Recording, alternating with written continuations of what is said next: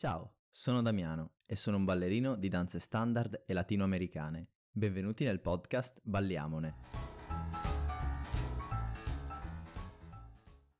Un giorno mi sono chiesto, esiste uno spazio dove si possa parlare liberamente di ballo, con i suoi lati positivi, quelli negativi e tutto ciò che ci gravita attorno? No.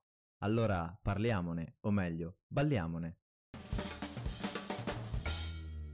Oggi affronteremo la nostra seconda storia, addentrandoci però in un mondo diverso rispetto alla precedente. Oggi entriamo nel mondo delle danze standard, con il valzer lento. Per prima cosa dobbiamo considerare che il valzer lento, così come lo definiamo noi, ha origine dal suo cugino, diciamo così, il valzer viennese, che affronteremo però in un'altra puntata. Per cominciare dobbiamo focalizzarci sull'origine del nome. Valzer deriva dal tedesco Walzen, che significa rotolare, girare. Questo perché si attribuisce la sua origine ai paesi di origine germanica come l'Austria.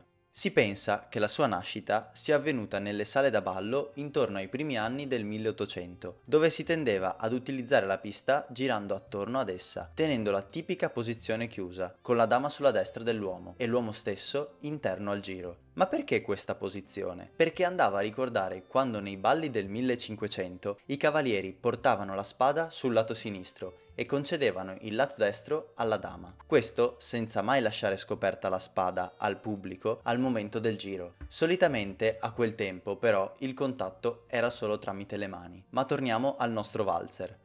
Il valzer iniziò a diffondersi in tutta Europa, specie in Inghilterra, un paese al tempo così conservatore e moralista, che fece fatica ad accettare una posizione così ravvicinata tra le coppie. Infatti veniva definito addirittura come un ballo indecente. Venne quindi introdotto un ritmo molto più lento rispetto al tipico ritmo viennese, così da non necessitare di una stretta così ravvicinata. Infatti iniziò a prendere forma un valzer differente, che seppur con una musica a tre quarti, veniva ballato con solo due passi, un passo avanti, un'esitazione e una chiusura.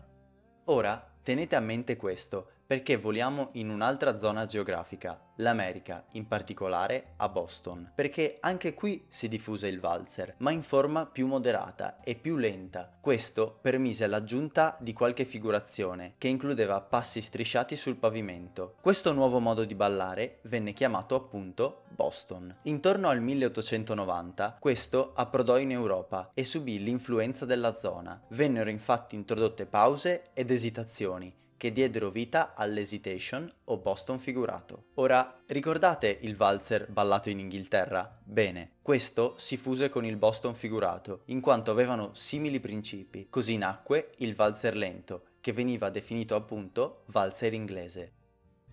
Il valzer lento, come lo conosciamo noi, ha subito una grandissima evoluzione, dalla posizione della coppia all'elevazione dei piedi, però ha sempre mantenuto la sua integrità per quanto riguarda i giri e il modo di utilizzare il tempo. È un ballo dal fascino principesco ed è uno dei cinque balli, nonché il primo, delle danze standard. Ricorda un po' il cartone animato Cenerentola, avete presente?